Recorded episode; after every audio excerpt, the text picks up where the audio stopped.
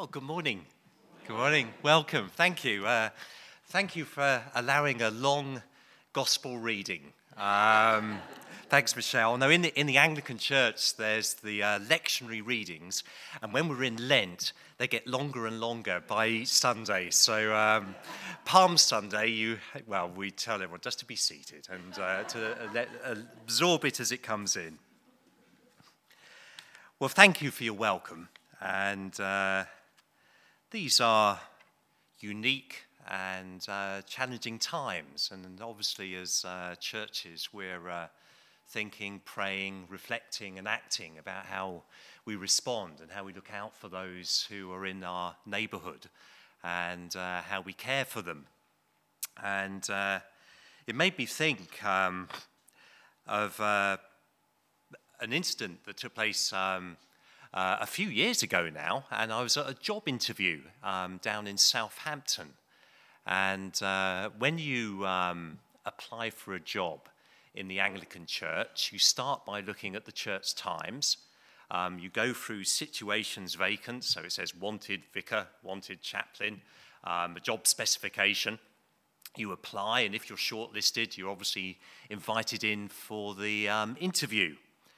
And uh, we have something called trial by quiche, um, where the candidate goes from table to table, and uh, there are various, um, you know, things to nibble, and uh, a group of people around the table firing in questions, and uh, you have to respond. Normally, obviously, you have to be careful if your mouth's full. Obviously, that would give the wrong impression straight away.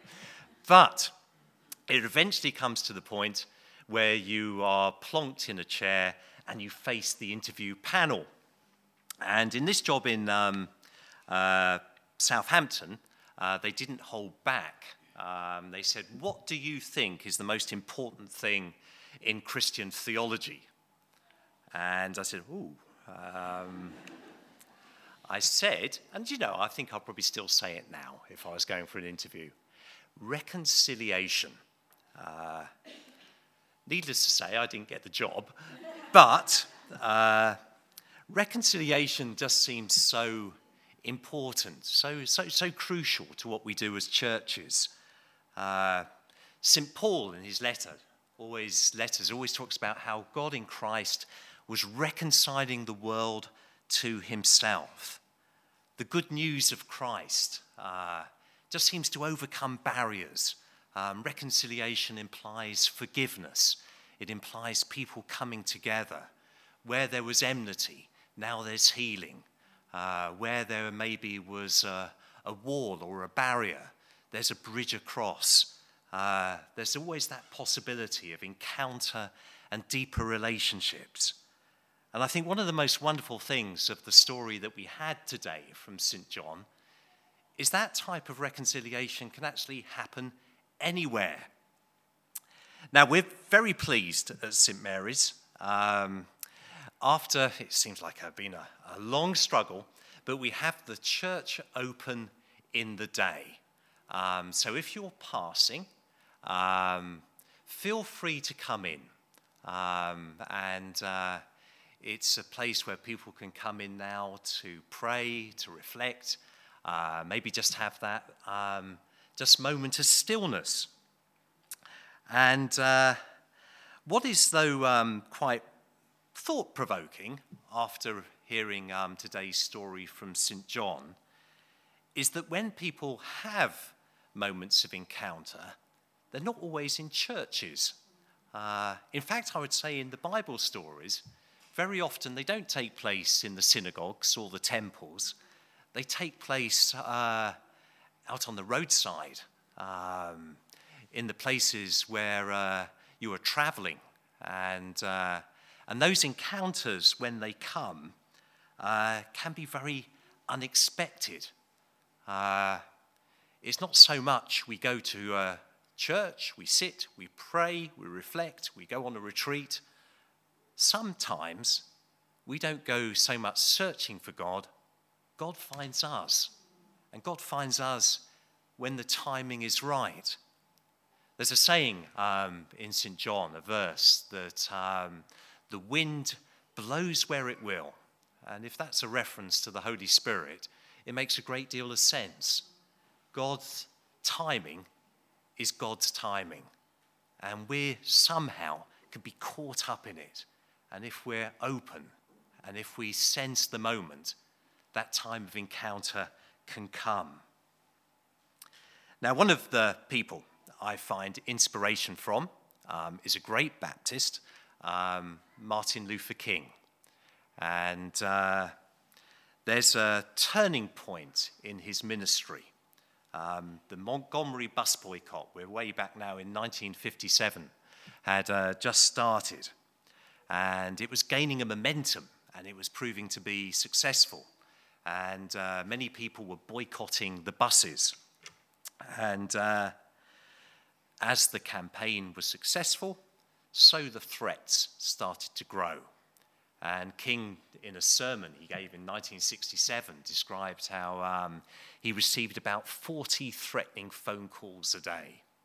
And on one occasion, it was just after midnight, and uh, a phone started ringing. And he answered it, and he said it was an ugly voice. And he said, You just get out of this town, or we're going to kill you, and we're going to kill your family. And he said he was near breaking point. He thought, I just cannot go on. My strength is weak. He went down to the kitchen. There's a very famous way he describes he's having a cup of coffee. And then he has that moment when God became real for him in a new way. He says he felt the Holy Spirit breaking in and he felt a voice right in the deepest point of his heart don't give in, stand up for truth, stand up for righteousness, and know that I'm going to be with you to the very end. And he said, after that moment, everything changed. He had that strength to carry on. Now, the reason I mention that story, that strength to carry on, didn't come from being half a mile away, sitting on his own in um, uh, Dexter Avenue Baptist Church. It came from being in his kitchen and just being open. And I think there is a sense that God can reach us anywhere. God's timing is God's timing. Well, the experience of the Samaritan woman in that story we've had, I, I, I think, is uh, extraordinary. Uh, I don't think I'm being controversial if I said that Jesus lived in a very patriarchal and slightly prejudiced culture. Um, I'm, I'm, open always to debate, but um, I, I, don't think I'm sort of pushing the boat out too far. Uh, so, a woman and a Samaritan is making her way to the well, obviously, a well that has. Uh, has its own sort of resonance and story as Jacob's well. But Jesus is tired. It's at noon, it's at the heat of the day. He's tired by his journey. The disciples are looking for food. And this woman comes to do what you would do you have a bucket and you would lower it into the well, and uh, she presumably would take it back to her village and her community. Now, Jesus sees her. That's significant. He sees her. And he asks her for a drink. And the woman is amazed that Jesus would even be talking to her. A woman of Samaria. Well, Jesus has no problem talking to women. And Jesus is not prejudiced. He initiates the conversation, he reaches out, he draws things from deep within her. And the conversation becomes an encounter which is simply life changing. Interestingly, um, with the exception maybe of uh, a little bit later in John, where Jesus is in conversation with uh, his disciples, it's one of the longest recorded conversations that Jesus has with anyone in the Gospels. And the woman is not even given a name. She is the woman from Samaria. Well, the woman is intrigued, most likely baffled that uh, why, why Jesus is speaking to her. And then the conversation develops and goes on to very sort of quite probably sort of uh, uh, strange directions. Jesus starts talking about living water, a spring that will gush up to eternal life. Uh, it's almost like the Holy Spirit is the gift that keeps on giving. And the woman wants this water, uh, not quite understandably understanding what Jesus is saying. Well, if I had that water, I wouldn't have to come to this well and draw water out. But it's going deeper than that. And she's involved in this dialogue. She asks questions, she responds, she's intrigued. Uh, this is something completely new. And she's made to feel that she matters. Her questions, her inquiries are met with a response. A door is opening her faith is being awakened. And from this small start, everything else will follow. She listens, she questions, she marvels. She gives, in a sense, a response of faith. She might be shocked, surprised that even speaks to her, but it's very clear she's deeply moved. Jesus asks her, Bring back your husband. And she replies, Well, uh, I've had five husbands, and at the present time I'm living some for, with someone who isn't my husband. She's honest. And in a sense, honesty is liberating. I think one of the things that uh, can happen, uh, you want to portray yourself in the best way. You want to put your best face out there. Jesus just sees us as we are sees us to the very core. But that's okay, and as we've been singing in the beautiful songs this morning, it's not about condemnation, it's about love and grace. Well, if she was expecting a condemnation, as we see, it's not given. She says, You are, you are a prophet. She asks him about where people worship. She asks him about the traditions of her own people from Samaria. She asks about Jerusalem. And then we hear about spirit. We worship God in spirit and in truth. And then it comes after this long conversation to one of those rare moments in the Gospels where actually Jesus reveals himself as he is.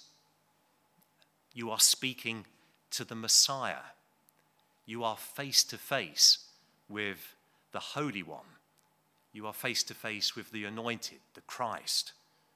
What an extraordinary moment. Well, she goes back to her village and she basically starts telling people about Jesus. He told me everything I'd ever done. She becomes an evangelist to the Samaritans. She becomes one of the first Christian missionaries. And she can't wait to set down her water jug and tell the people that she's met the Messiah. And by the way, he's practically on our doorstep. Come with me, meet him. The mission now is to the Samaritans. And the story starts weaving in themes of reconciliation. Those who were looked down upon, even hated, are responding because of the woman's testimony. And they offer Jesus and his disciples hospitality. And at the very end of the gospel, the gospel reading we had this morning, we have seen for ourselves that this is the Savior of the world. This is the time when barriers are being overcome. Jew and Samaritan are being brought together. Very soon, Jew and Gentile will start to worship and pray together. And as St. Paul says in the letter to the Galatians In Christ, there is no longer Jew or Greek, there is no longer slave nor free, there is no longer male and female, for all of you are one in Christ Jesus. In Christ, all the walls come tumbling down. It's a story of an unlikely encounter A woman who comes to the well on a hot day and her life is transformed. And maybe for all of us, we've got to be open to that possibility that God in Christ is on the lookout. He may be searching. We have to be the right time and have that sort of sense of openness and faith that uh, allows us to be aware that God in Christ may meet us maybe in quite unlikely places. And when that takes place, encounter and transformation always follow.